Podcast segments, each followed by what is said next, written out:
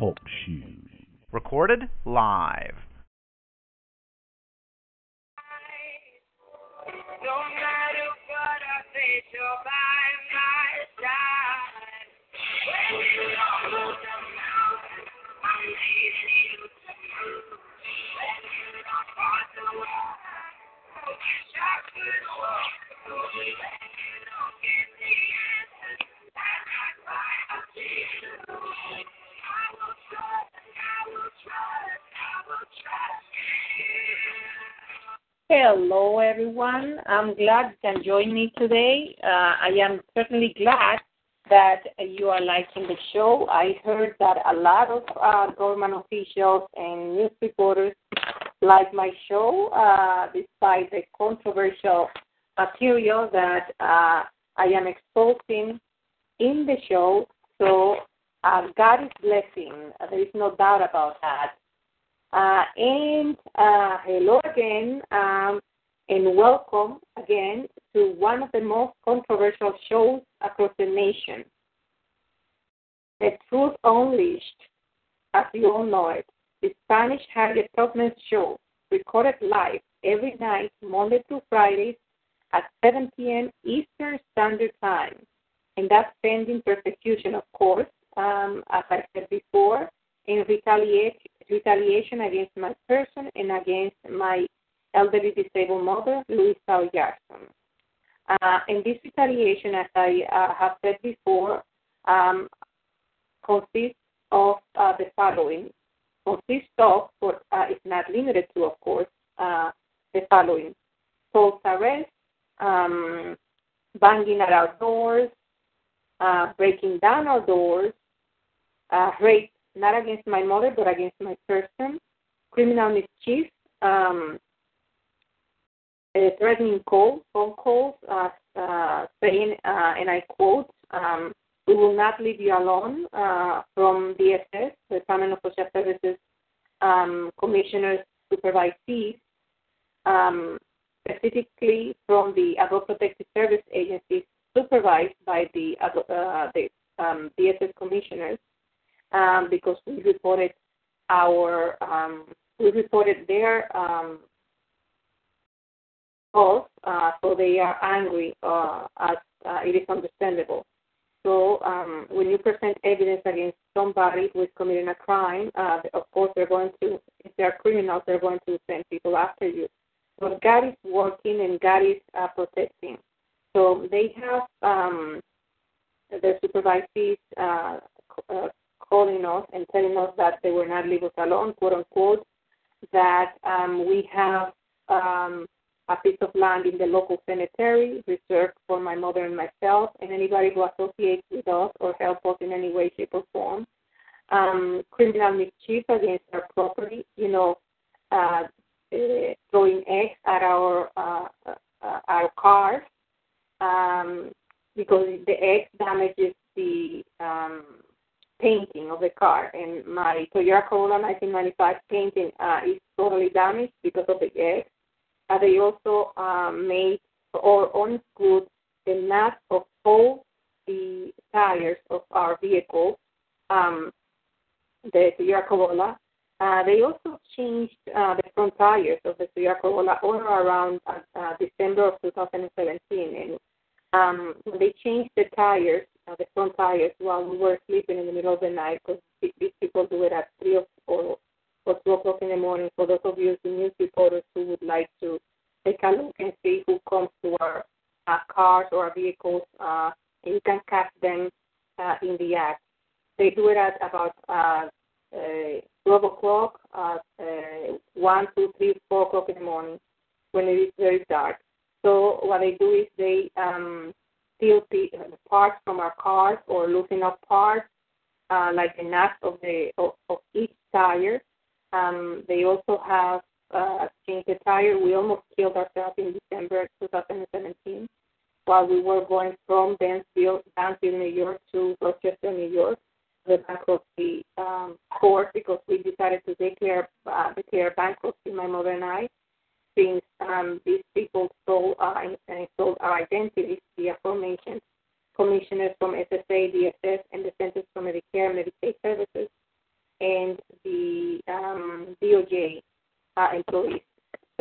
we decided to declare bankruptcy, but since the people who bought our identities with good credit would complain, they were trying to assassinate us on our way to the bankruptcy court in Rochester, New York.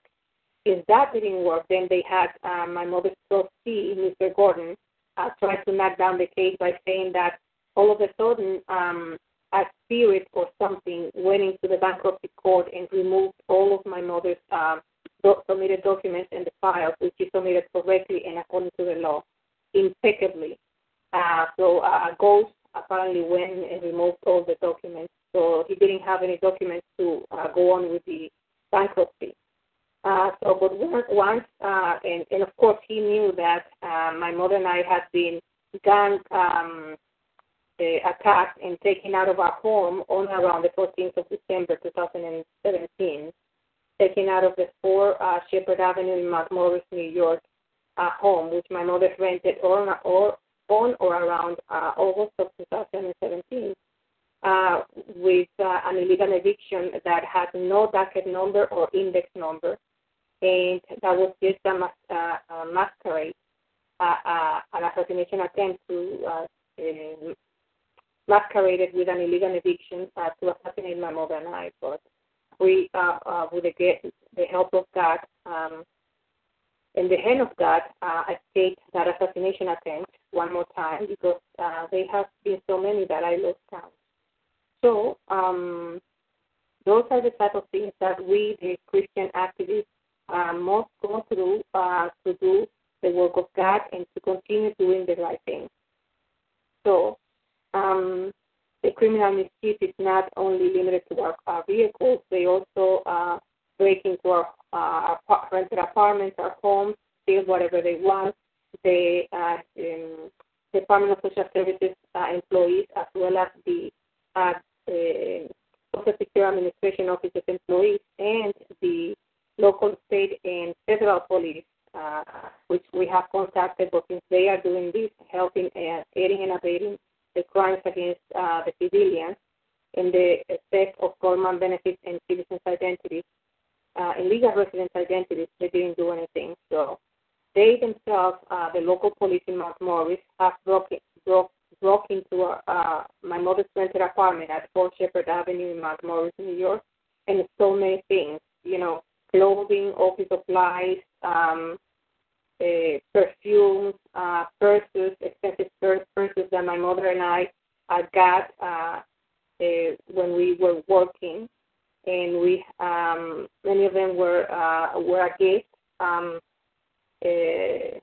Blankets, brand new blankets, about 6 or 7 of them that the landlords and the sheriff and Livingston County, New York sheriff supervisees stole to give it to their family members for Christmas, as I understand it.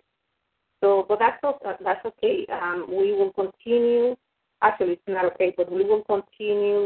We will not be scared. We will continue doing that work, even though the DSS commissioner and the local, state, and federal police break into our homes, steal our properties, terrorize us, break down our doors, and coming to our homes and rip off the pages of our Bibles like they have done it at 4 Shepherd Avenue in New York City, in Lima, New York.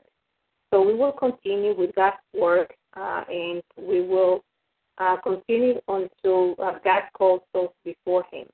So don't be afraid, brothers and sisters in Christ. We will continue until God decides that we stop. So they also, these people, the SSA, the Social Security Administration officers, employees, and the DSS employees, also fabricate cases against my mother and myself. They recently tried to falsely arrest my mother, falsely accusing her of defrauding the United States government and stealing money from her. I mean, from it. They accused her of giving illegal evictions to herself So she could move from one place to the next, to the next, to the next, and apply in different counties so she can get all the benefits in different counties. And that way, before the United States government, that's what they claimed when they were going to Sophia Hester.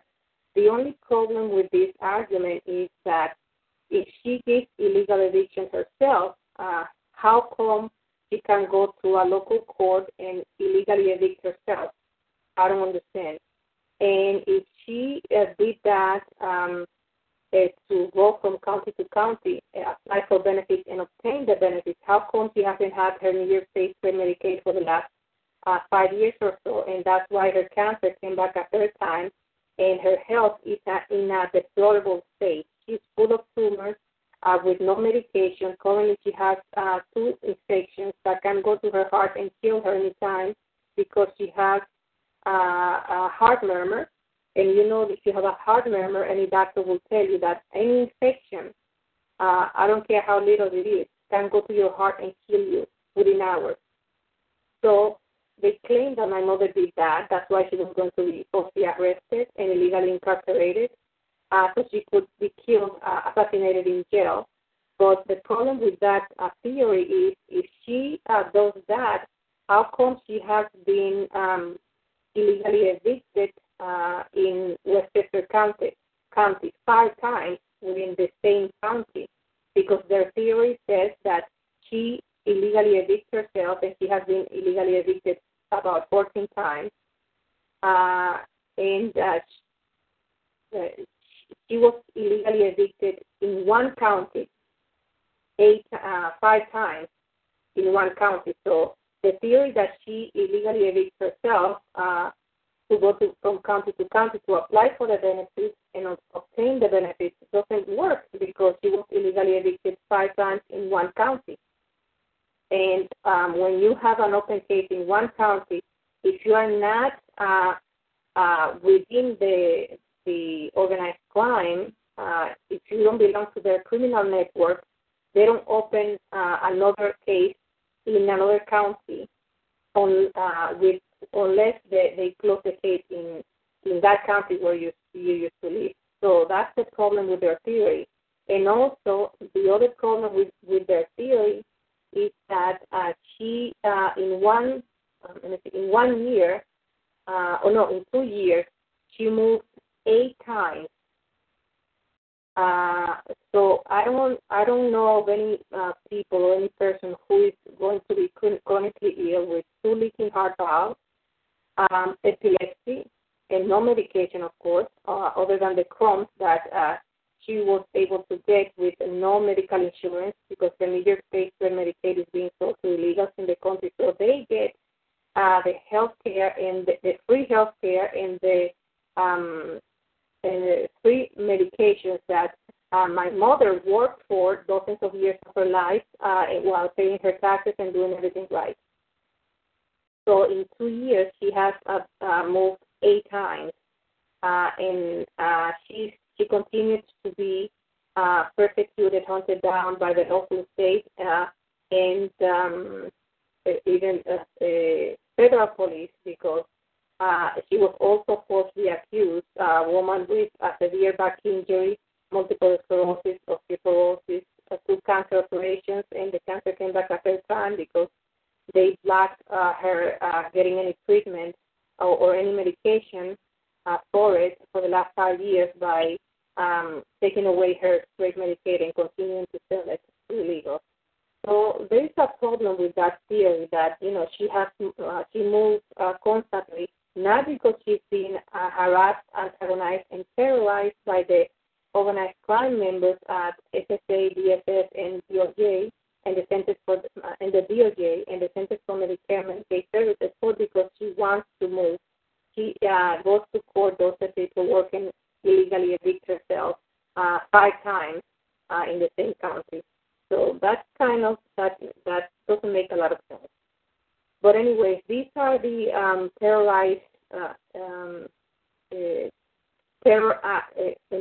the acts of terror that she has been put through after working for dozens of years, paying her taxes and doing everything right.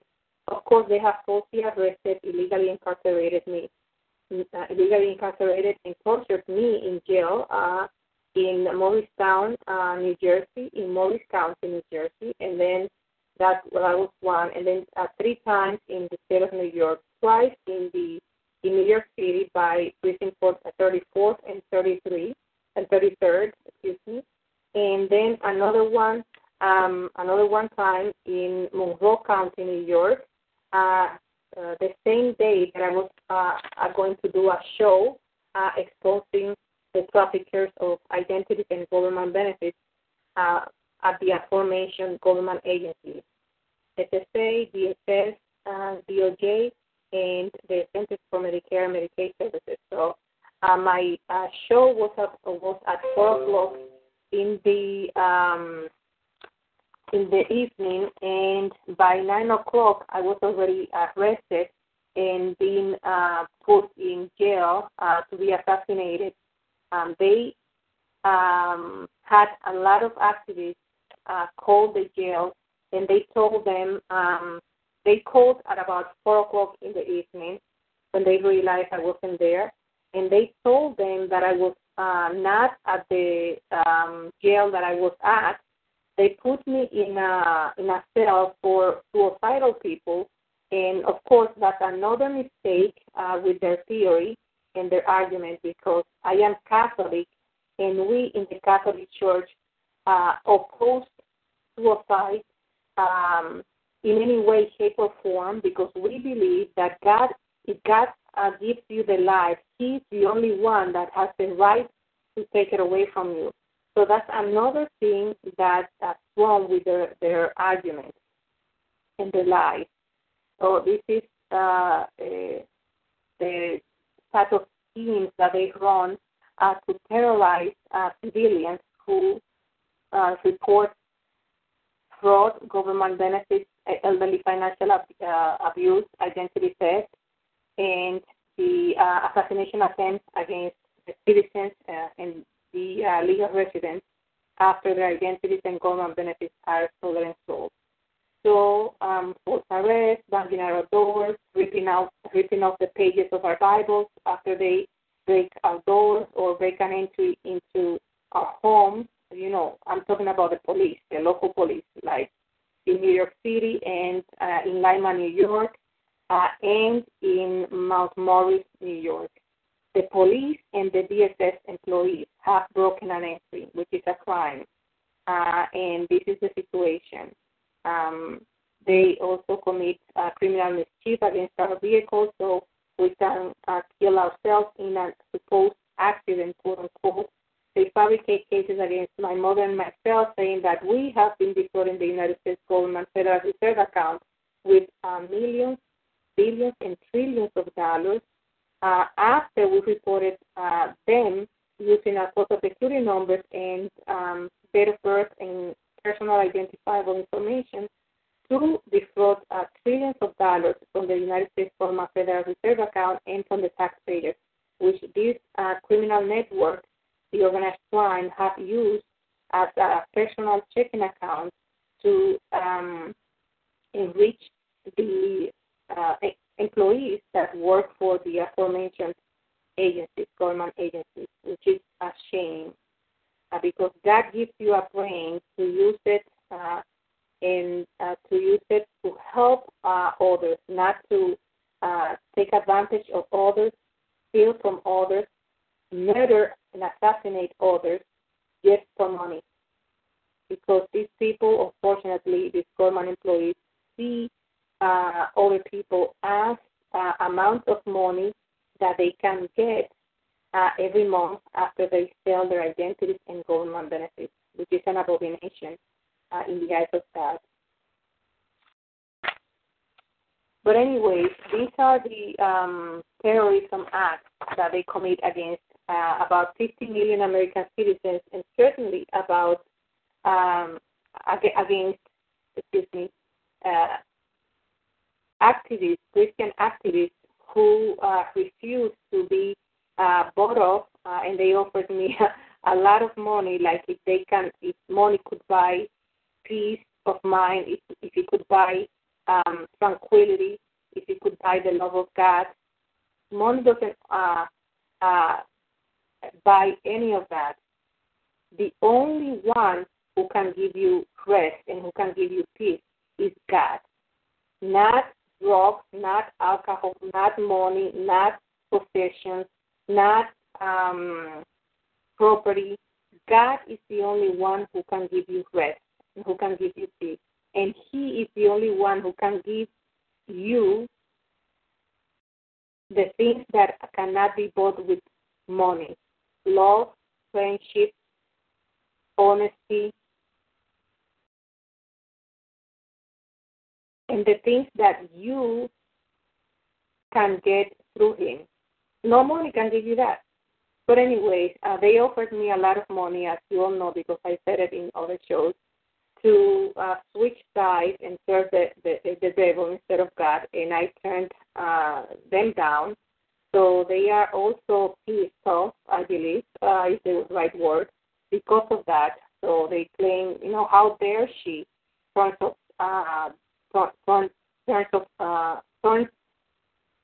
our offers.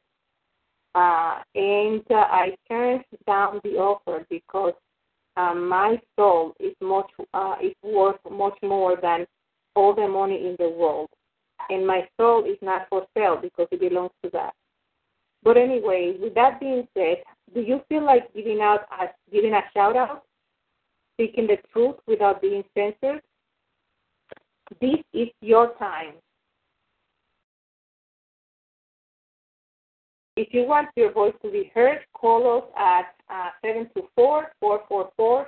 724-444-7444, 724-444-7444, and enter my ID number, which, as you know, is 145-906, and then you have to enter pound. Again, call us at 724-444-7444 at 7 p.m. Eastern Standard Time every day, Monday through Friday, and enter my ID number, which is 145-906-pound. And or join us in our chat room by going to www.talkshoe.com. Just enter my ID number, 145-906 and pound. I'm sorry, 145-906, and enter, and then click go, and then you'll be connected with our chat room immediately. It's free and fun, and I know you're going to like it. So with that, I am going to tell you what the show is going to be about and what is going to be taking place. First, I am going to ask for our daily prayer for Elvira Williams, which, as you know, is the assassinated American citizen who was assassinated by the Florida Broward County Sheriff, Scott Israel, and his supervisees. Scott Israel is an organized crime member, yes, that works as a sheriff, just like New York, Livingston County Sheriff Thomas Dory, which had tried to assassinate my mother, my elderly disabled mother, and myself dozens of times, and he was the one who was involved with the SSA Commissioner, Nancy Berry Fields, in Maryland, and also from Maryland, and the DSS Commissioner, Diana Dean, in Livingston County, New York, and the Monroe County Commissioner, Corinda Crossdale, in Monroe County, New York, in the assassination with the assistance of the Chief of Police in Mount Morris, New York, Kenneth McNamee. They all cooked the scheme to assassinate my mother, so they conspired to commit murder, and it's not murder, it was an assassination attempt, of course, because they were paid to do that, to assassinate my mother and I, at the local Dansville motel in Dansville, New York. That's why they did not want us, the DSS commissioner, when we went there after they ganged up on us and kicked us out of our of my mother's rented house at 4 Shepherd Avenue. They told us to go to the DSS commissioner, which my mother, of course, had filed lawsuits against for elderly financial abuse, identity theft, and fraud. And Diana Dean had her supervisee send us to the Dansville motel, and she said that she would prefer to pay $800 for 10 days at the motel than to pay $800 for a whole month for my mother, my elderly disabled mother, and I to stay at her rented apartment, her rented house at 4 Shepherd Avenue in Mount Morris, New York. So my mother is 66 years old, or was 66 years old then, and she was not born yesterday. So she told me, this smells like rotten fish. This doesn't smell good. It smells fishy. So she explained to me that it was very weird that they sent us to a Dansville motel when they had one that had plenty of rooms in Morris County, New York. And then she said, you know, I am sure that these people are going to assassinate us there. That's why they preferred to pay $800 for 10 days than pay $800 for a whole month for me to stay in the home and close for lunch. She said, you know that the supposed eviction doesn't even have a docket number or an index number, so you know that's court fraud. And that's all paid with the taxpayers' money to the local part-time judge, Robert Olson, which is another criminal working for the organized crime, sadly. And they paid off they also had the federal judge, bankruptcy judge, who was to stop the illegal eviction. As soon as my mother filed for bankruptcy and did not, and then tried to dismiss the case for bankruptcy by saying that the documents disappeared magically from the computers in the bankruptcy federal court. So, and then when they couldn't do that, they tried to assassinate my mother while we were traveling from Dansville, New York, to the Rochester city of to the bankruptcy court located in the sanctuary city of Rochester, New York. So since that didn't work out because we survived the assassination attempt, then the judge said, Paul Warren said that he declared my mother neither disabled nor elderly, and then he knocked down the bankruptcy court. I mean the bankruptcy case. Of course, because he didn't want the illegals who bought my mother's identity and mine with good credit to file a complaint or make a complaint to the organized crime for selling them an identity with bad credit. They are liable to take them to court. But anyways, and I have seen that. I have seen illegals taking citizens to court because they had their identities and they had problems using their identities. Only in America, guys. Only in America. Jesus Christ. But anyways, that was what transpired. And this is the reason why my mother and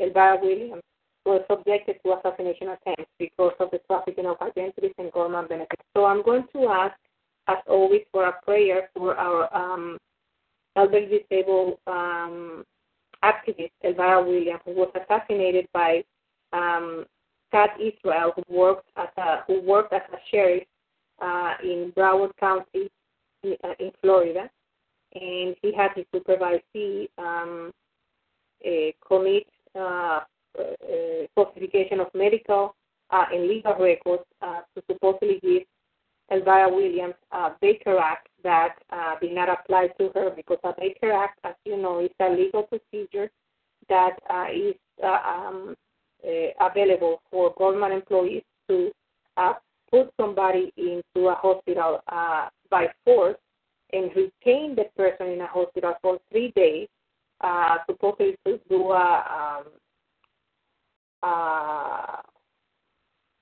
evaluation.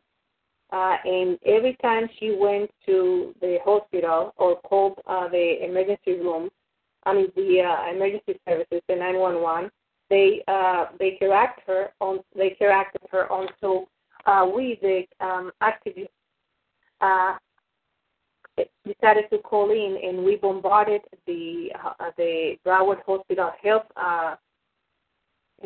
Center, the ER, with dozens and hundreds of calls until they finally stopped doing that. But they continued to deny her medical care there, and they also banned her from going to the hospital. They did not want to give her medical care there, which is illegal.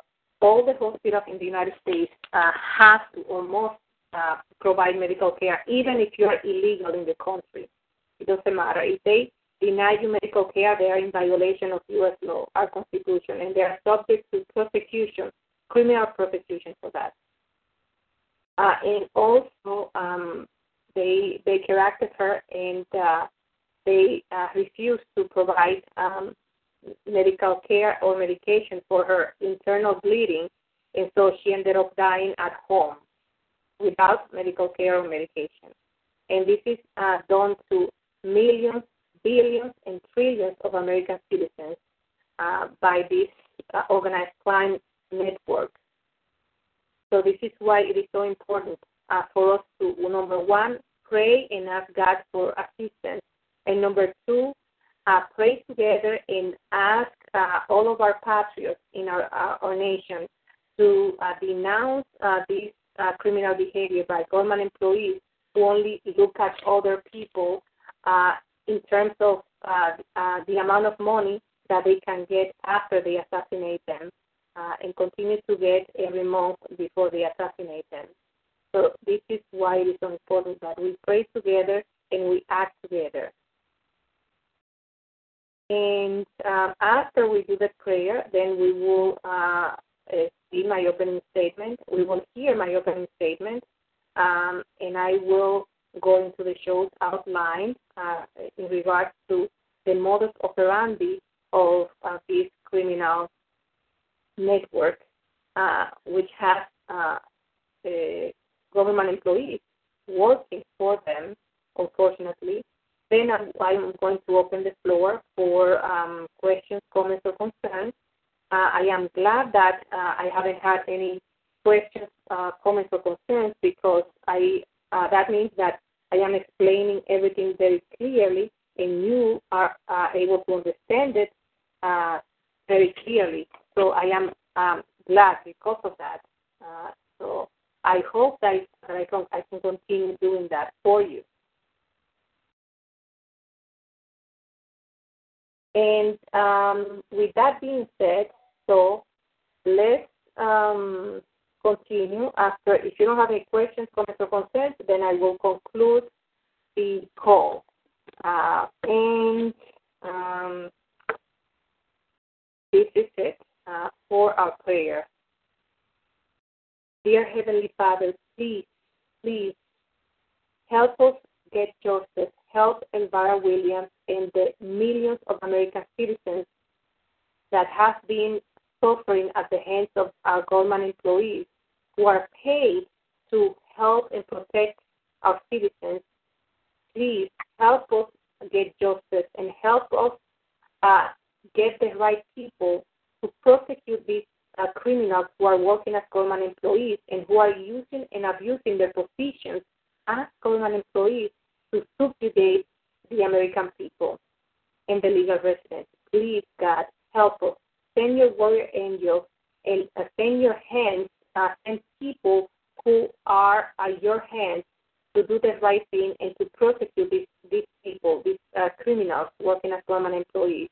And thank you, Lord, for removing the assassin belonging to the organized crime network, Scott Israel, from his position. And I feel so bad, God, that it has to be after he and his supervisees allowed 17 people, including children, in a high school in Broward County, where our friend Elvira Williams was assassinated. I feel so bad that had to happen for him to be removed. I wish that he had been removed before that, but unfortunately he wasn't. And our friend Elvira Williams had to perish because of that. Please, Father, Heavenly Father, do not let this assassination and the death of those 17 people, including children and teachers like me, go unpunished.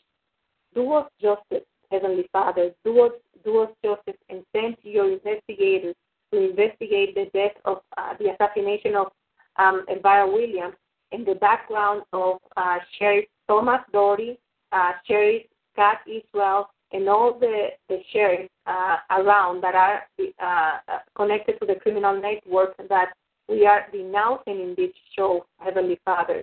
Please help us. And don't forget to prosecute also the Livingston County attorney, Shannon, because she also was one of the intellectual architects of the assassination of my mother and myself, the assassination attempt against my mother and myself.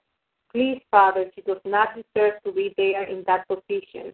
Remove her from that position and put one of your children there, somebody who has values, Christian values, and somebody who is not going to use and abuse her position to steal from, assassinate the American citizens and the legal residents, and subjugate your children. Please, Heavenly Father, remove those people from their positions and use your hands to remove them and put people there who obey your laws and the laws of our nation, not the laws of the commands of the hands of the devil who work for the organized crime. Please, Heavenly Father, in the name of the Father, the Son, and the Holy Spirit. Amen.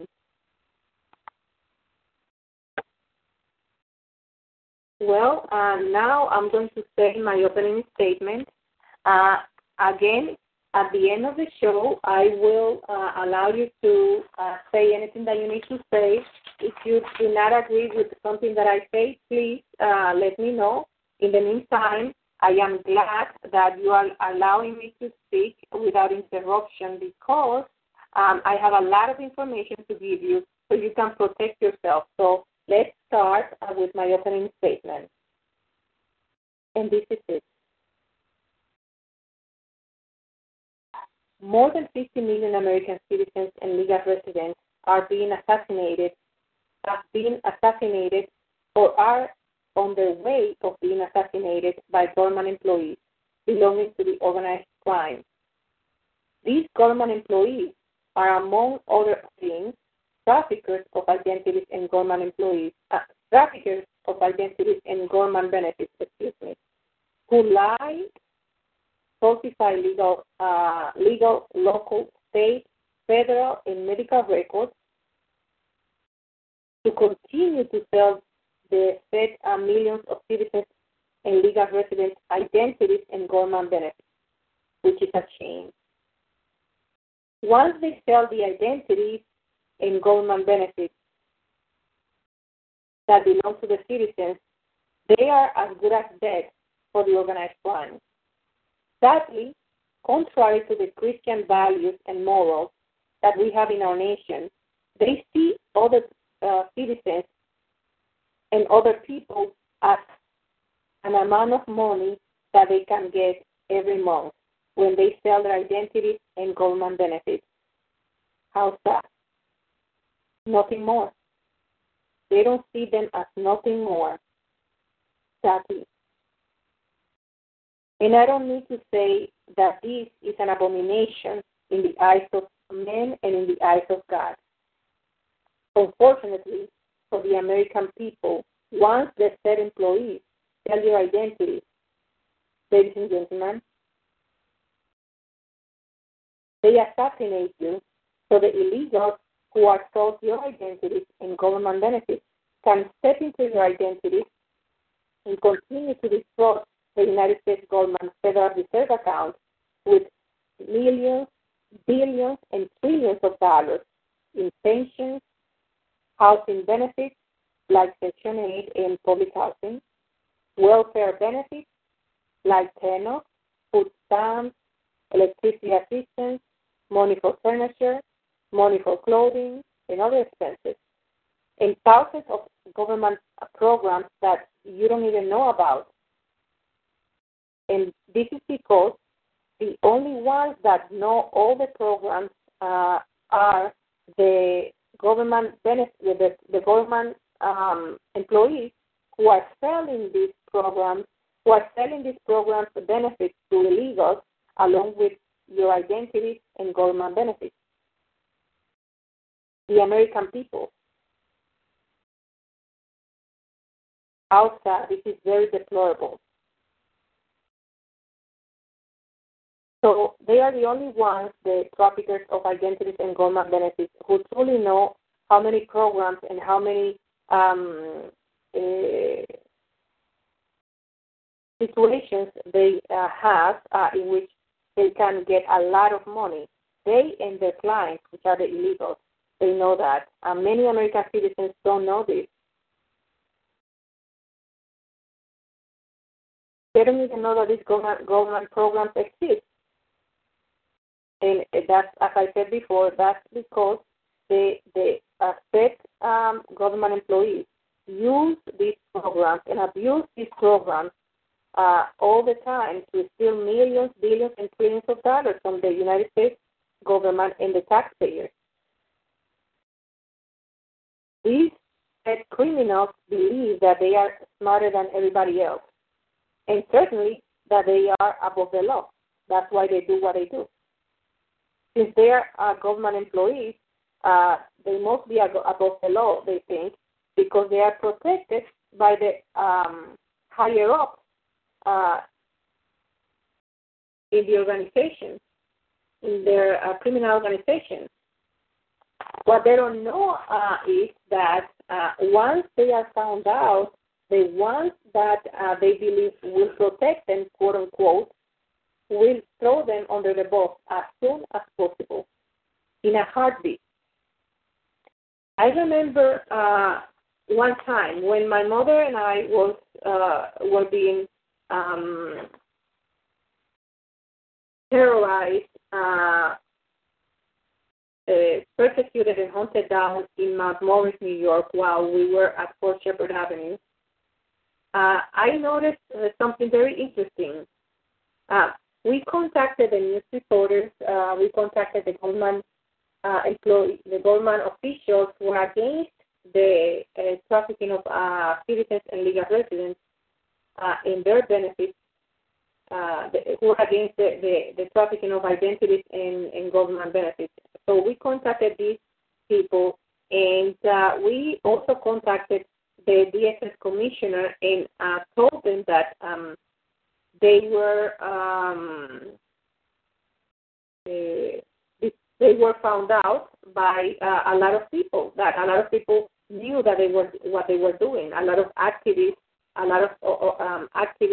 civil rights and civil liberties organizations, a lot of other citizens, because we have meetings and we communicate with each other. So they knew what they were doing.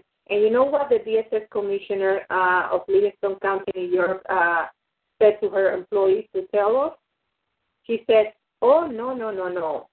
The one that falsified the government records, the federal and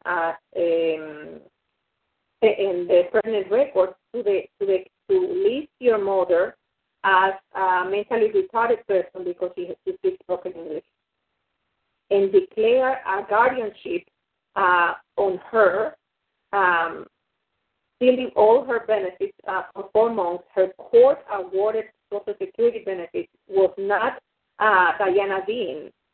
It was Nancy Berry Fields, the Social Security interim commissioner, because she's not a permanent commissioner. The Social Security USA Social Security interim commissioner. She was the one who did all the the falsifying of paperwork. She was the one who put in Medicare Part B. She was the one who declared, falsified the documents and declared false guardianship on Luisa Yarzon because she speaks broken English. So she declared her mentally retarded. And she was the one who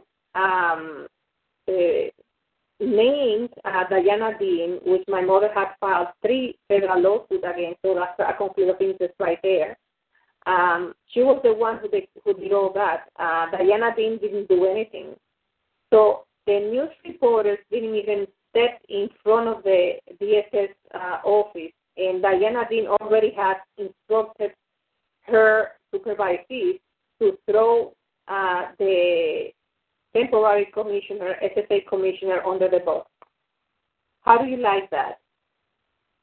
Again, in the Christian organization, nobody throws anybody under the bus. You know why? Because we don't engage in criminal activity because of fear of God.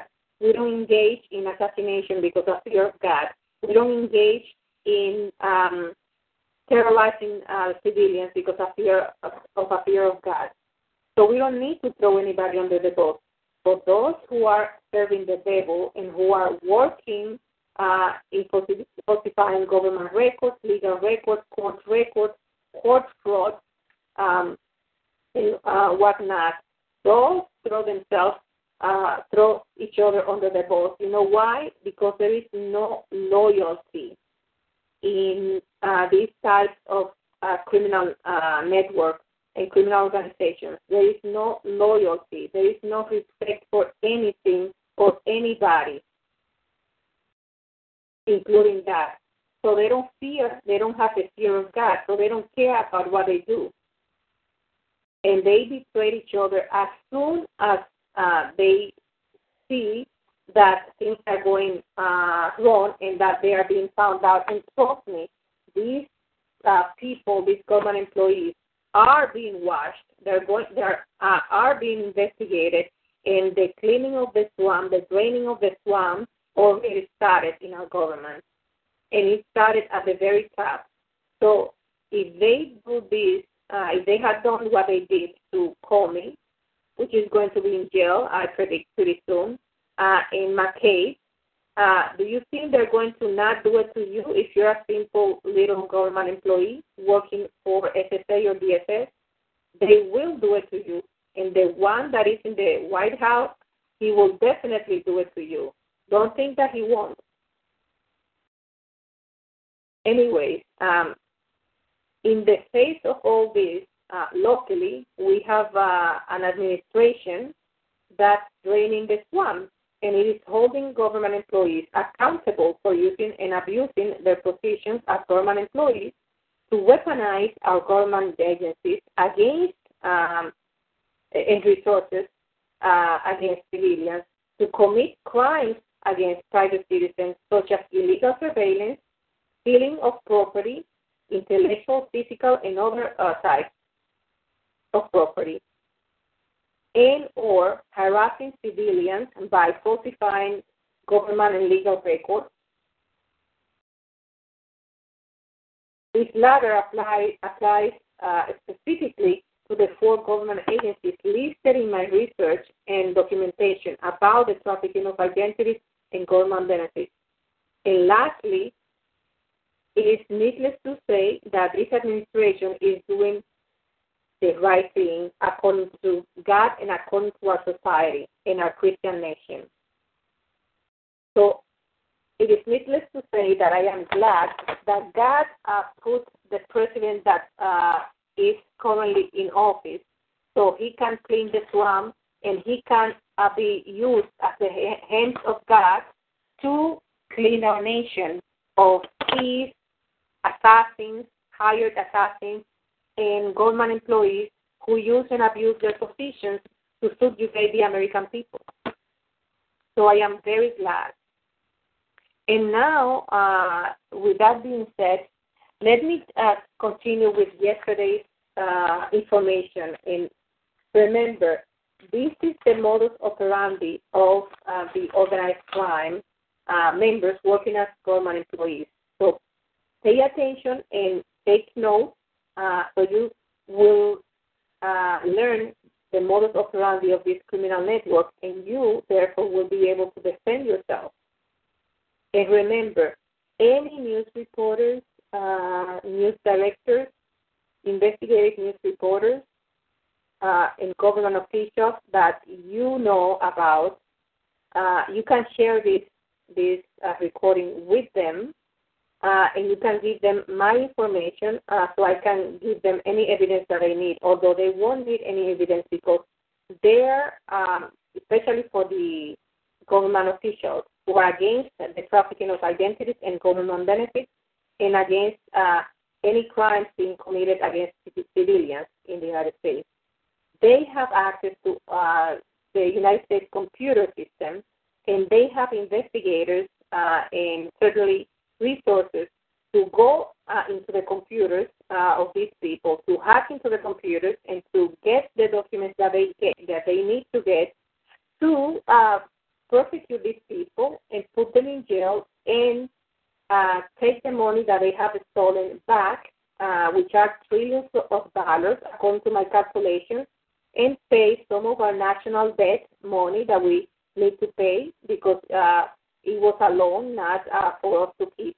So we will use the national the money that we get back from these criminals working as government employees who are committing crimes against the citizens and who have stolen trillions of dollars from our Federal Reserve account and our taxpayers.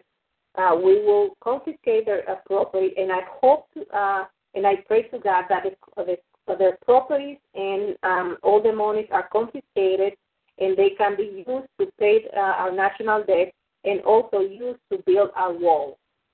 So we have, like everybody else, all the countries in the world, we have a wall in our country, and then we can monitor who can get into the country and who cannot get into the country. And I'm talking about the criminals who should not be let into the country. So we will have a border like everybody else, like all the countries in the world. And with that being said, let's continue. We were talking about yesterday about how the illegal evictions, and my mother has been the victim, and I have been the victim of about 14 of them. And we had moved 8 times in 3 years. After you become the victim of the illegal evictions, after they confiscate, or after they steal your house, like they did with my mother and myself, then many other crimes against you continue to happen because the state criminal network continue to go after you until they kill you. And they do that to about 50 million American citizens who are denominated the forgotten men. Of course, the forgotten men applies to women, children, and the elderly that they abuse and subjugate in order to perpetuate the trafficking of American citizens' identities and government benefits, and the identities and benefits of legal residents until they kill them, so the illegals can step into their identities and continue to defraud the United States government through welfare and the Social Security Administration Office, as well as the Centers for Medicare and Medicaid Services. And I hope that you are writing down my contact information. If for those of you who don't know my contact information, this is it. I have an email address, and I also have a phone number that you can contact me at, and I will give this to you so you, in turn, can save it and give it to everybody else that is interested in protecting themselves and against the state criminal network, and also interested in protecting the family and those that they love and appreciate. So my email address is SolangeMartinez7@yahoo.com, and that's again S as in Sam, O as in Orlando, L as in Love, A as in Apple, N as in Nancy, G as in George, E as in Edward, M as in Mary, A as in Apple, R as in Raymond, C as in Tom, I as in India, N as in Nancy, E as in Edward, Z as in Zebra. And again, Solange Martinez, and then numeric 7, number 7, at yahoo.com. And my Facebook address, of course, is www.facebook.com/Solange.Martinez.5817. Solange.Martinez.5817. You can call me also at my home phone at 347-721-9255 or my cell phone 914-619-8362. And again, I give you permission to share these videos and this my videos and my news channel videos and these shows recordings to with anybody that you would like to share it with that is working against this criminal network which is subjugating the American people and the legal residents. So be my guest. And as I was saying, once the citizens, and we're talking about millions, about 50 million American citizens, according to my 17 years research. And once they are illegally evicted, so they go from landlord to landlord, which is going to be contacted by the organized crime members working as government employees for SSA, DSS, and the Centers for Medicare and Medicaid Services, as well as the DOJ employees. And they're going to continue to harass you, subjugate you, break and enter into your apartment, desecrate your religious areas and religious images, rip off the pages of your Bibles if you have any, and steal anything that they want. In this case, the New York State and the New York Livingston County Sheriff, Thomas Dory, apparently lied purses because he and his associates sold about 6 or 7 different purses that my mother and I had that were hardly used. Some of them were brand new. We didn't even get to use them. A lot of office supplies that I had because I am a teacher and a college professor that I have been gathering and buying a little by little, about 20 dozens of pencils,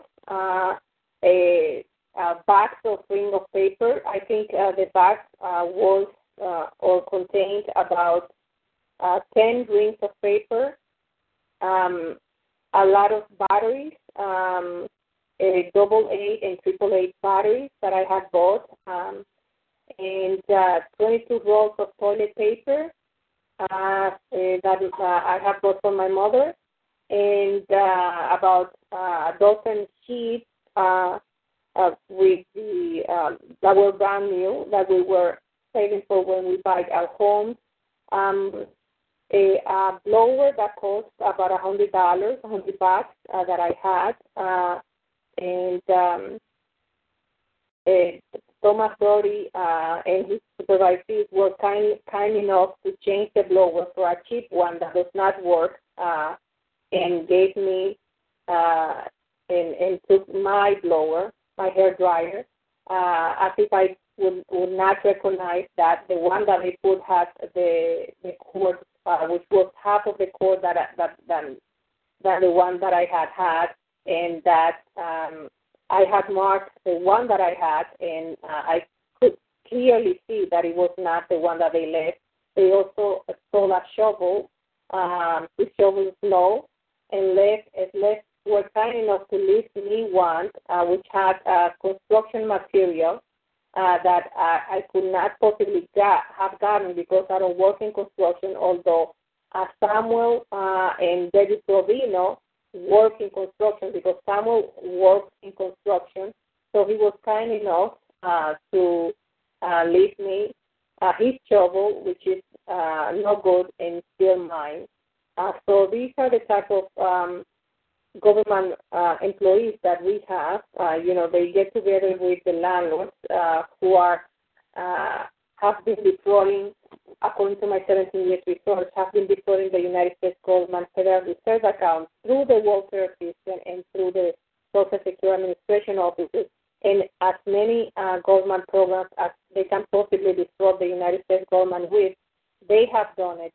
And Samuel and Deborah Provino exemplify the prototype of the organized crime member, which is not employed by SSA, DSS, or the DOJ, or the Centers for Medicare and Medicaid Services.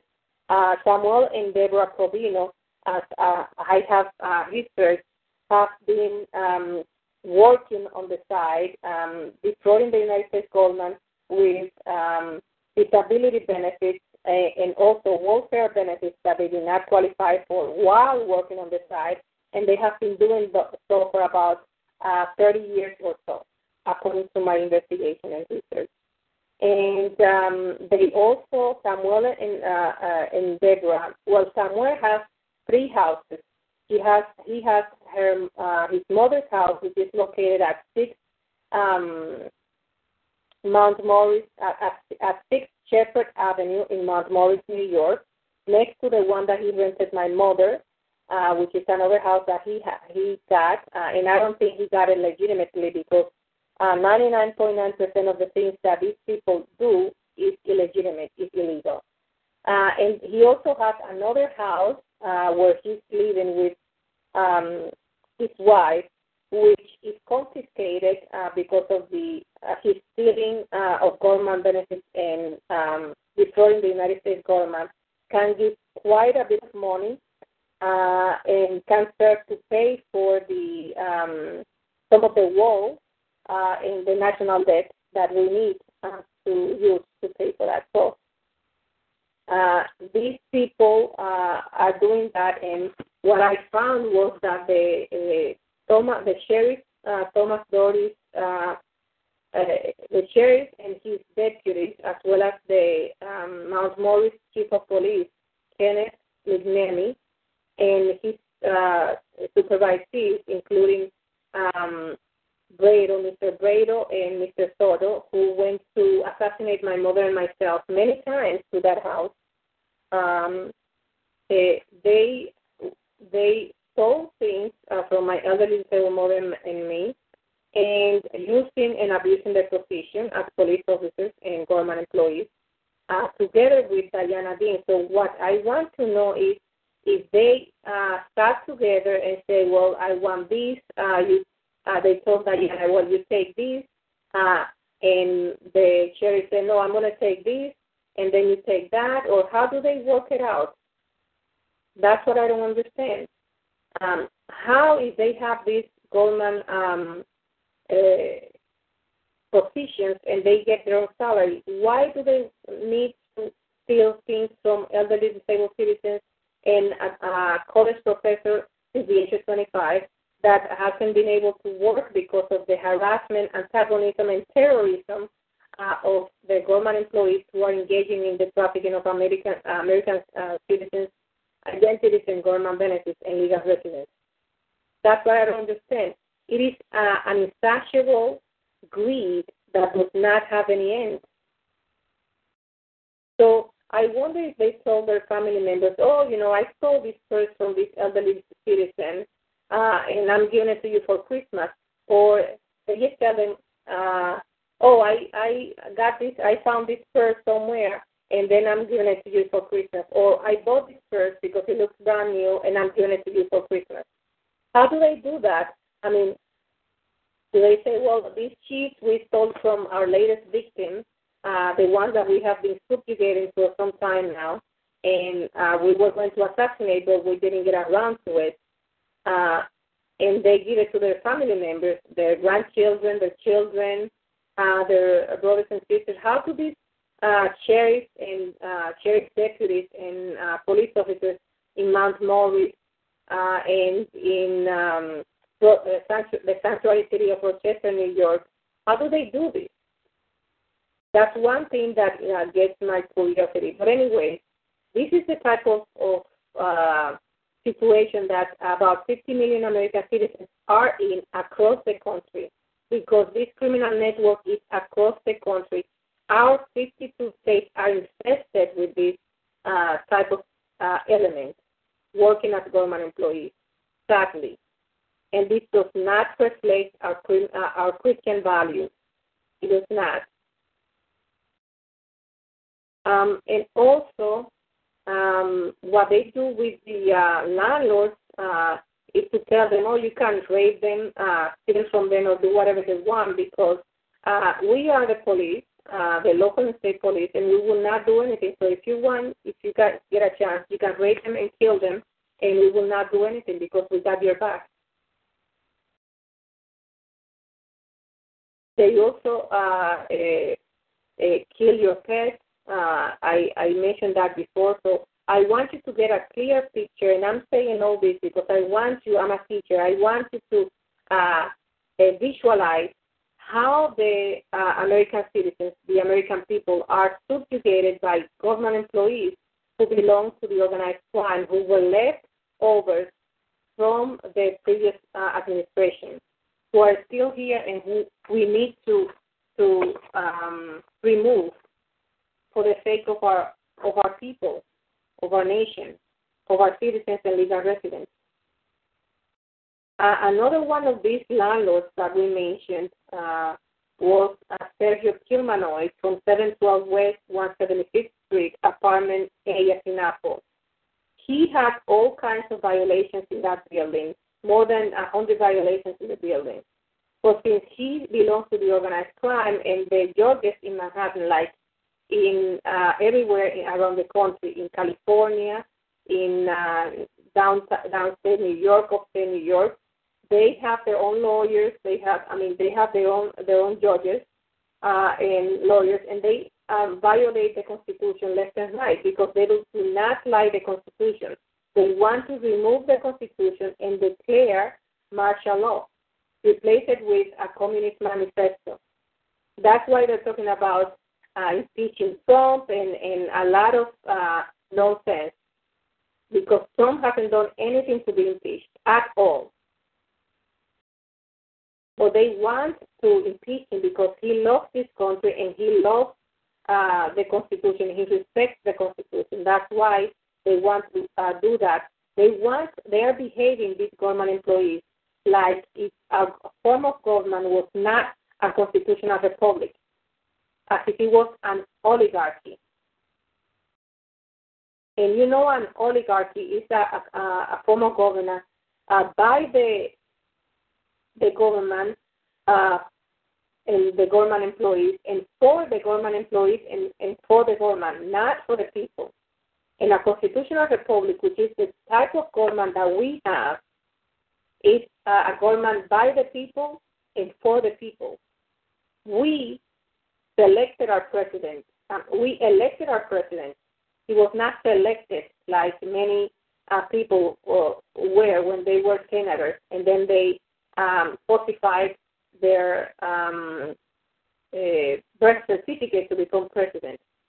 Donald Trump is a citizen whose parents are American citizens as well, so we have two generations here. He's a natural-born citizen, which means that he was born in here and his parents were born in here.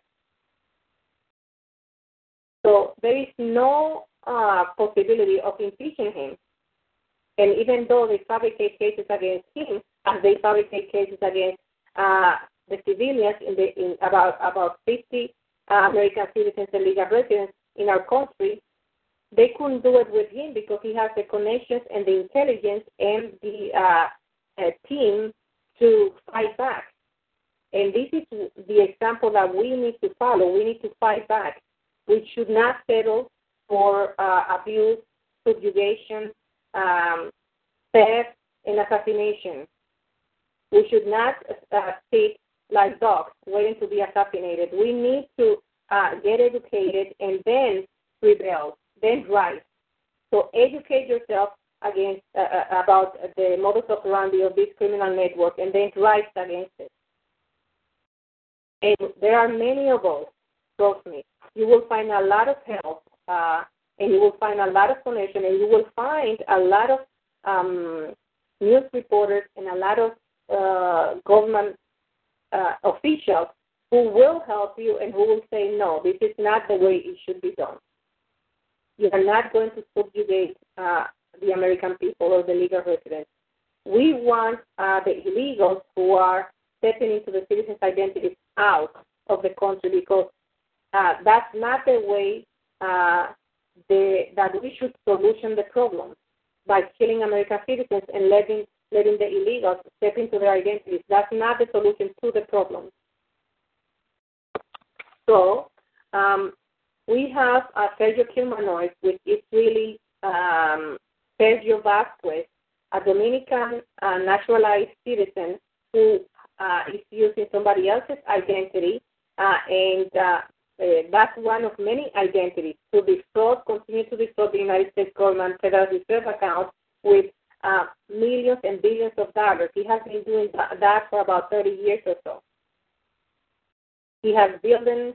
He's also a drug lord that has his drug dealers sell drugs in front of 712 West 176th Street in Manhattan, New York. 132 is the zip code. He was the one who broke into my mother's apartment and stole my documents, citizenship documents, and all the documents that he needed. And then he refinanced the apartment, my mother's apartment, which is A, on the first floor, with my identity. That's mortgage fraud, identity theft, and also, remember that everything that has to do with mortgage and banks is a federal offense. It's federal. So he's going to be charged with, if he hasn't already, because I have reported him for some time now, he's going to be charged with federal offenses, even though he has people in the DEA, because he's a drug lord, that cover up for him and aid and abate him for money in exchange of money. And I have seen this with my own eyes, and so has my mother. And he also has people in the FBI in Manhattan that will not touch him because he belongs to the organized crime, just like them. So thankfully, thank God, our current administration is taking care of the FBI and the rotten apples that are there. And I say the rotten apples because not everybody in the FBI and in our government is bad and is corrupted, like the people who I am speaking about. Thank God. So our current administration is draining the swamp. And speaking about corrupted organized crime members who are landlords, I'm going to read the names and contact information so they can be contacted by news reporters, investigators, and government officials who want to investigate or audit them and find out why they have what they have, why they have all the monies that they have, if they cannot justify that money. So I'm going to read the names of the landlords that my mother and I have come across to tell you a little bit about them. And I don't want to go for a long time because even though we started at 7:13 because the program was giving me a hard time, I don't want to keep you for a long time. We have been doing this for about an hour and 14 minutes, so I'm going to give you this information so we can continue with the information on Monday. I mean, not on Monday, tomorrow, well, Friday. I'm ahead of myself. I'm always thinking ahead. So these are the names of the landlords that you need to know so you can know where to find them, and you can tell the investigators, news reporters, and government officials that you know where to get stolen money from the United States government and from the taxpayers through the welfare system and the Social Security Administration and the Centers for Medicare and Medicaid of services.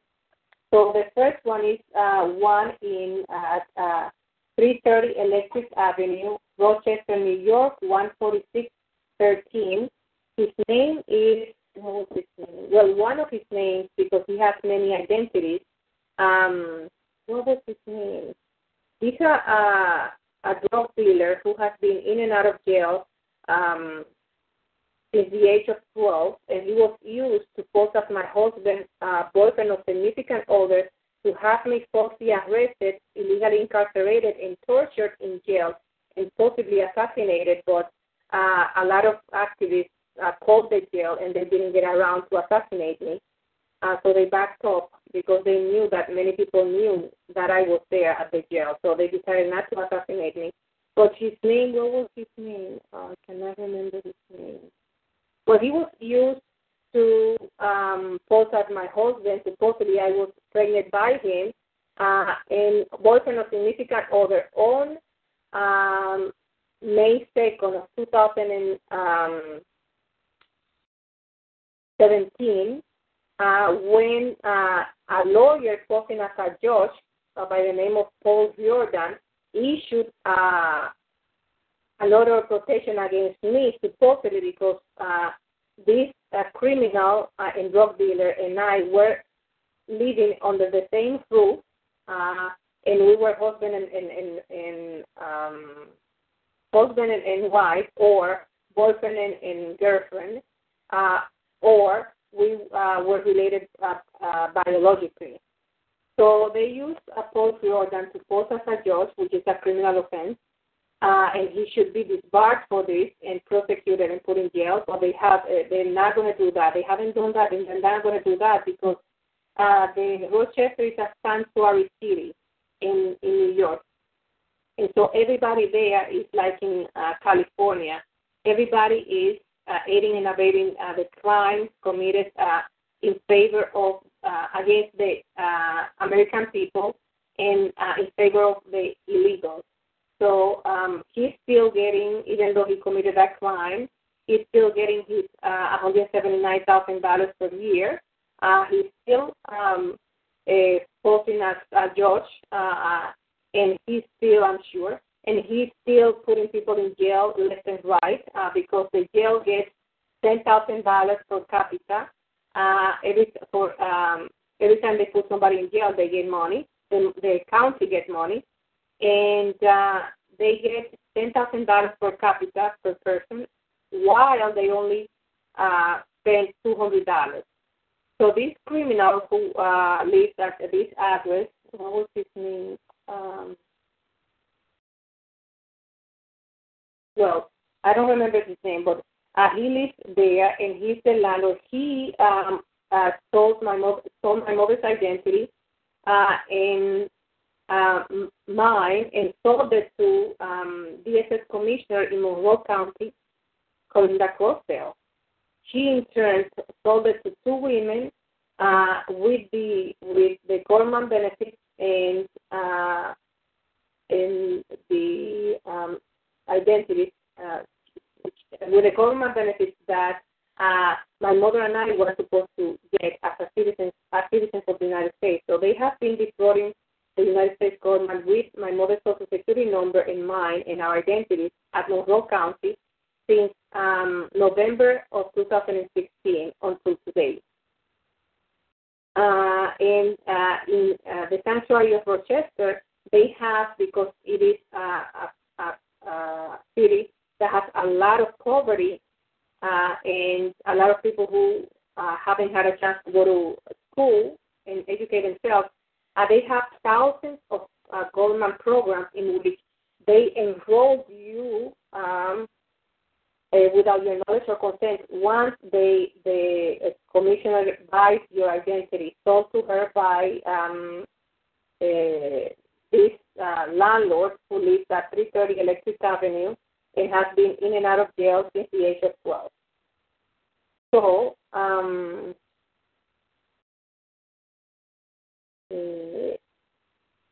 what else should I let you know about this? The supervisor of Mr. Paul Jordan is John Gallagher. He was the one who committed a misdemeanor. He was supposed to be arrested for it, but wasn't, for the same reason that I explained, that I already gave you. And he kept me going to court, supposedly, for a domestic violence offense with my supposed husband for about 9 months. And then they took advantage of that and, of course, put me in hundreds of government programs, supposedly getting government benefits like Section 8, enough money cash, money for furniture, and money for clothing, which have been sold to illegals with my name and social security number. And the same thing goes for mom, and the same thing goes for this organized crime member who's a drug dealer and who stole my mother's identity and mine. He also abused my mother physically, psychologically, and emotionally. And for that, he should have been given 4 to 8 years in jail. But since he worked for the organized crime and for the aforementioned commissioner of DSS, Corinda Crossdale, he was not going to be given any jail time. They also falsified the mortgage records and legal and court records to illegally evict my mother from there, because my mother rented a space in that house, 330 Electric Avenue, Rochester, New York, 14613, from this landlord who has been in and out of jail since the age of 12, imposed as my husband or boyfriend, and they created, they used him, he's a connector. They used him to create a domestic, a fictitious domestic violence case that lasted for 9 months. And they also used him to tell me every time I went to court, and many times he didn't go to court in violation of the attendance laws, because the moment that he didn't show up in court, they should have knocked down the case, but they couldn't knock down the case because it was a fictitious, fabricated case. And since he and I did not qualify for having a case of domestic violence, because we did not have the two things that are needed to create a case of domestic violence in a family court, and that those are being living under the same roof, or being living under the same roof. That's one of the two requirements to create a case in the family court. And besides being living under the same roof, you have to be related by blood, or you have to be related, married, or be boyfriend and girlfriend. You have to be related, having an intimate relationship, or a husband, boyfriend or girlfriend, or husband and wife. And since he was not living under the same roof, and we were not related in biology, and we were not related in any other way, this case was fabricated all the way. So when they kept me going to the court for 9 months, they were trying to make me not go, and they did delete me, everything and anything for me not to go. So they would issue a bench warrant for not showing up for this case, which then disappeared as soon as news reporters and people were informed of the case. And the supervisor of the lawyer who posed as a judge,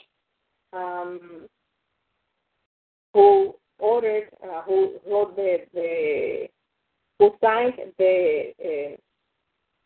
the warrant for my arrest, Paul Jordan, the supervisor of this individual is John Gallagher, who is a judge who violated U.S. law and committed court fraud by ruling from the bench in accepting a case in the family court when he knew it was a fabricated case and it didn't belong to the family court.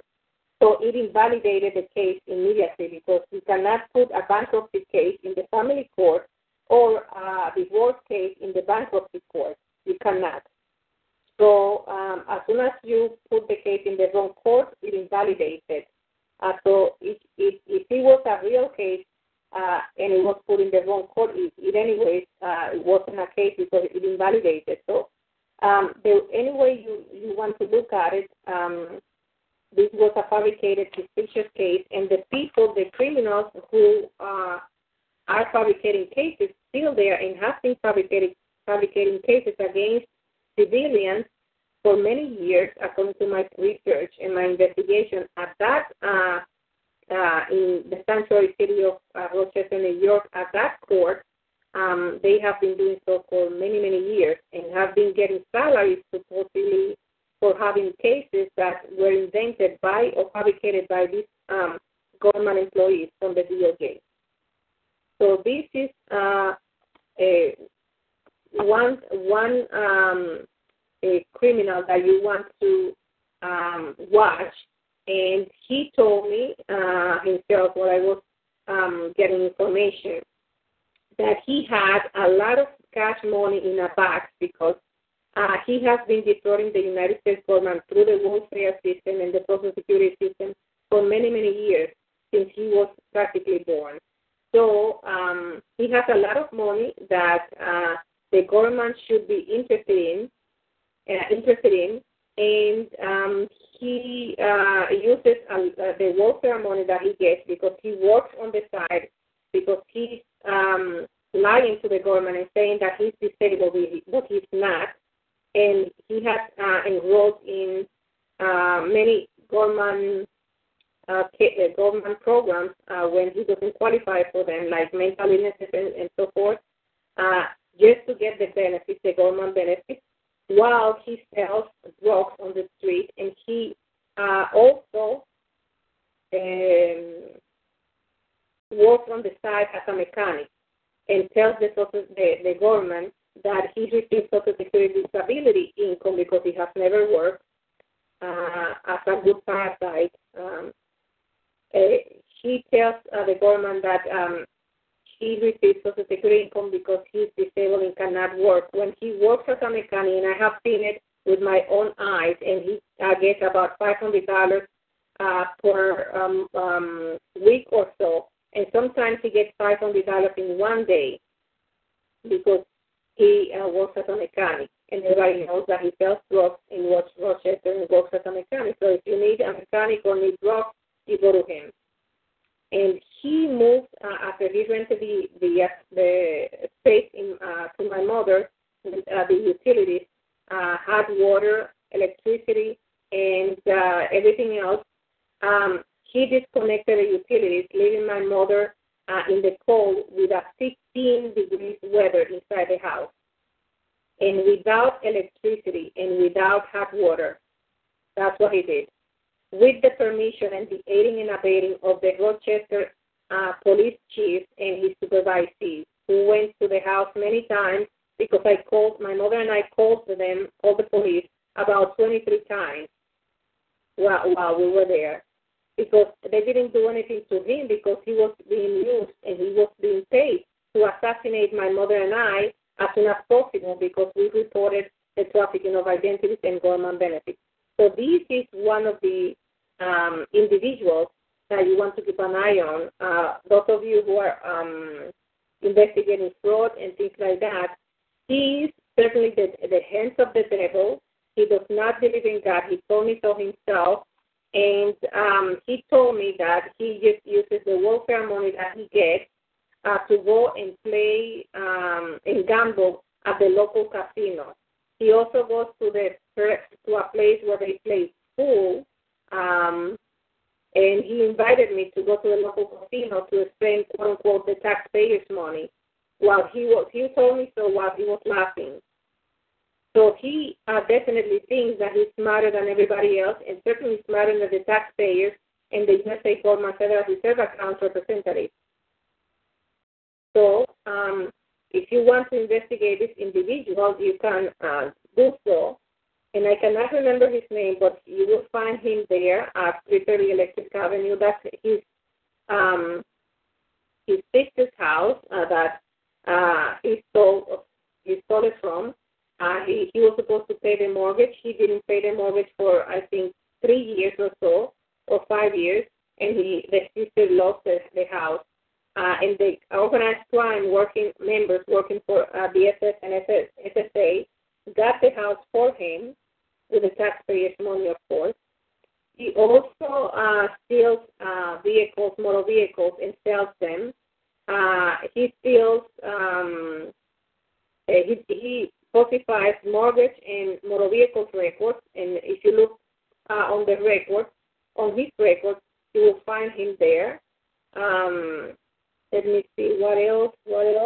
Oh, he and his associates from the organized crime erased the device on the car that shows the amount of miles that a car has when they steal it. And he knows how to do that because he's a mechanic. He told me how he knows how to do that. He and his accomplices from working at the local motor vehicles erase the VIN number of the cars that they steal, and any cars, any VIN number of any cars that they want when they are using the cars for some illegitimate illegal business. He also has a long history of domestic violence, a long history of drug usage and alcohol use, and abuse of women, children, and animals.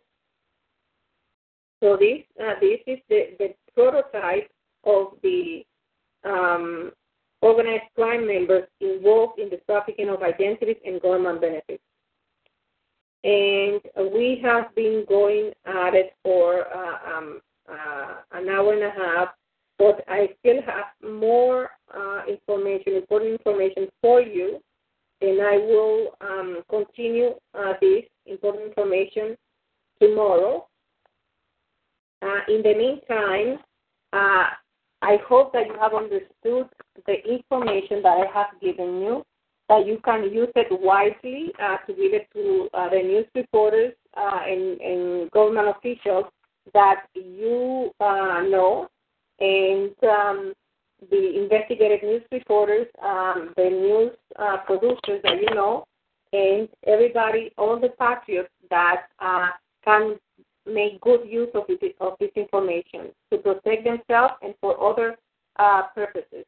So again, I will ask you, do you understand everything that I said? Is there something that you do not understand?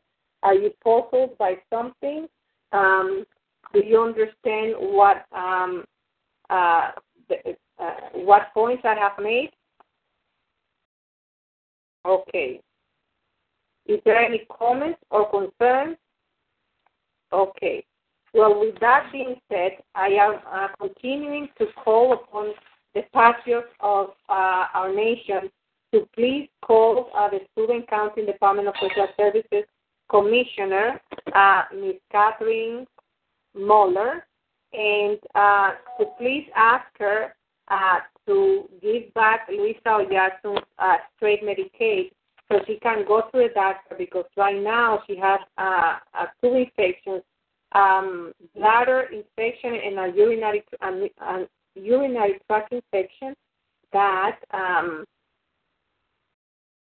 is giving her a lot of pain, and she cannot go to the emergency rooms because they abuse her physically and psychologically and mentally, refuse to give her treatment, and mutilate her arm so she doesn't come back, putting her needles in there, and using the needles inside her arm as a windshield wiper is used in a windshield so she doesn't come back to get medical treatment. But She needs her New York State trade Medicaid to be given back to her, and the woman that is able to give it back to her is DSS Commissioner of Steuben County, Ms. Catherine Muller, Kathryn Muller, Muller.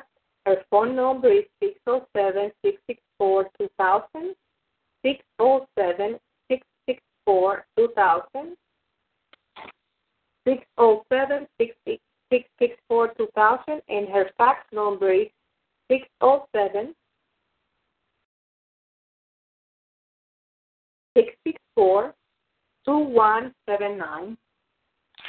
607-664-2179.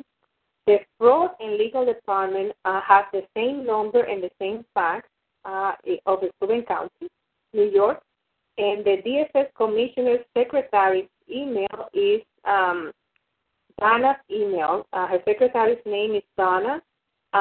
She declined to give me the commissioner's email, so she gave me hers, and she said that she passed the email down to the commissioner when you do. So if you would like to email the commissioner and ask her to please save the life of these elderly citizens who Luisa Yarzon, who has worked dozens of years of her life, paid her taxes, done everything right, please call Donna Edenham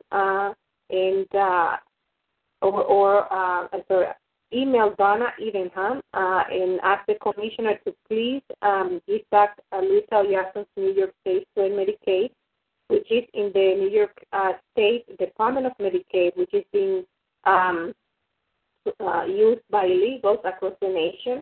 And the Medicaid is activated, and this Medicaid ID number is different from the one that Luisa Yarzon was sent by the DSS office in Steuben County. They have different IDs and ID number. The one that Luisa Yarzon was sent from Steuben County, the Medicaid ID number does not work because this is a hallowed card. And this has gone on for about 5 years or so, which is why Luisa Yarzon's health is so deplorable, and she's dying as our activist Elvira Williams died for lack of medication and lack of medical care. So please ask the commissioner to give her back her New York State Trade Medicaid, the one that is activated with her name and Social Security number and date of birth at the New York State Department of Medicaid, so she can use it as many illegals are using it right now. And Donna's email address is donna.edenham@co.steuben.newyork.gov. So I'll spell it for you. Donna, D as in David, O as in Orlando, N as in Nancy, A as in Apple, dot Edenham, E as in Edward, D as in Victor, I as in India, N as in Nancy, G as in George, H as in Harry, A as in Apple, M as in Mary. Donna Edenham. So Donna.Edenham at C as in Cat, O as in Orlando, dot S as in Sam, T as in Tom, E as in Edward, U as in Under, C as in Boy, E as in Elephant, N as in Nancy, dot N as in Nancy, Y as in yours, dot U as in Under, S as in Sam. So Donna.Edenham@co.steuben.ny.org. And the address, in case that you want to know it, is DSS Steuben County, and then 3 East Pulteney Street. 3 East Pulteney Street. E as in Peter, U as in Under, L as in Love, T as in Tom, E as in Edward, N as in Nancy, E as in Edward, Y as in yours, Street. 3 East Pulteney Street, Bath, New York, 14810. Bath, B as in boy, A as in apple, C as in Tom, H as in Harry, like bathtub, Bath, New York, 14810, B-A-T-H, Bath. And you can also, if you can find it in your heart, call the USA Department of Health and Human Services Secretary, which is Alex Azar, A-L-E-X, as in X-ray, Azar, A as in apple, Z as in zebra, A as in apple, R as in Raymond.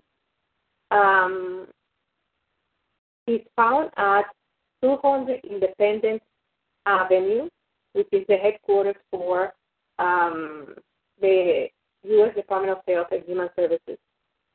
And the 200 Independence Avenue has a comma, and so it's 200 Independence Avenue, comma, S period, W period, that's for Southwest. And Independent is I-N-D as in David, E, P as in Peter, E, N, D as in David, A, N as in Nancy, T. So 200 Independence Avenue, Southwest, Washington, D.C., 20201.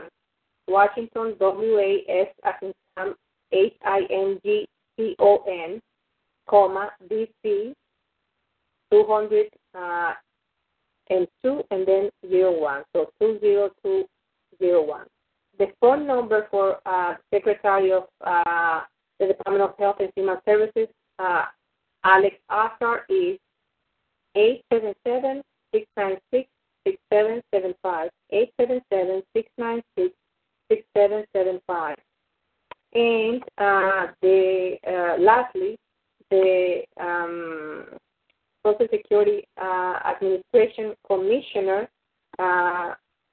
temporary or interim commissioner, is the one that stole the 4 months' worth of my mother's Social Security court-awarded benefits on August, October, November, and December of 2017, and then sent assassins in conjunction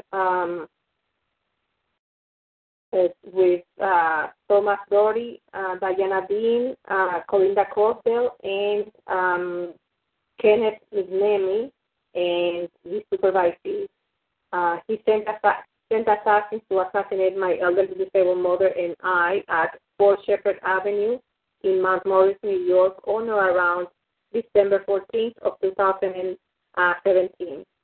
After my mother's lawyer contacted her, she decided to give back the stolen 4 months' worth of Social Security benefits. And then my mother suffered several assassination attempts to see if they could still kill us and then steal the money from the bank or from us. So this was the woman who did that. And she's found at the Social Security Administration office at 6401 Security Boulevard, Baltimore, Maryland. So 6401 Security Boulevard. Boulevard is B-L-D as in boy, B as in boy, L as in love, D as in Victor, D as in David. So Security Boulevard, abbreviation for Boulevard, B-L-D-D. Baltimore, Baltimore,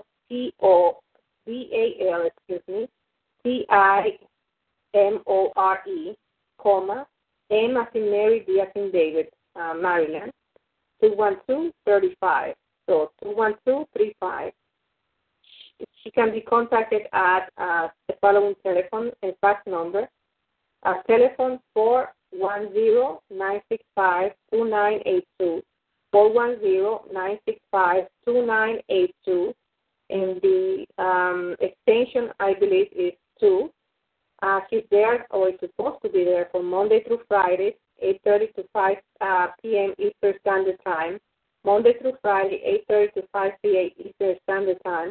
And I say she's supposed to be there because these people who are engaging in, who are organized crime members, often don't go to work. They send the checks to their home, and all they do is work for the organized crime and sell the identities of the citizens, and then find assassins to assassinate them. That's their work. That's their job. But anyways, you should be able to find her or somebody who can tell you when she is there from 8:30 to 5 p.m. Monday through Friday, Eastern Standard Time. And the fax number is 410-597-0015, 410-597-0015. And this is the information that I had for you today.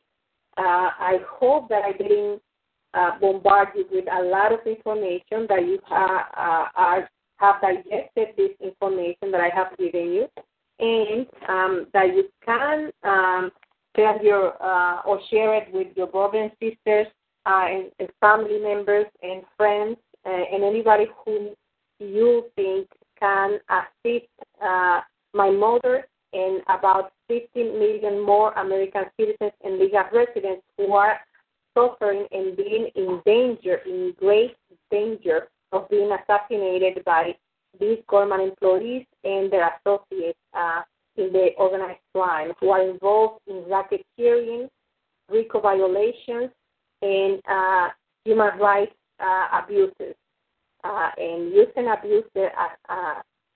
abuse their positions as government employees to subjugate the American people, which should not be. It is non-Christian, it is non-patriotic, and it is definitely non-human. It is a dehumanized way of living. So, with that being said, I'm going to repeat again. Is there any questions? I know that a lot of people can sign up to the program remotely from a remote place, and I cannot even see them because the program is capable of that. So if you have any questions, don't be timid and don't hesitate to ask them. I'm going to be quiet for a moment so you can ask the questions.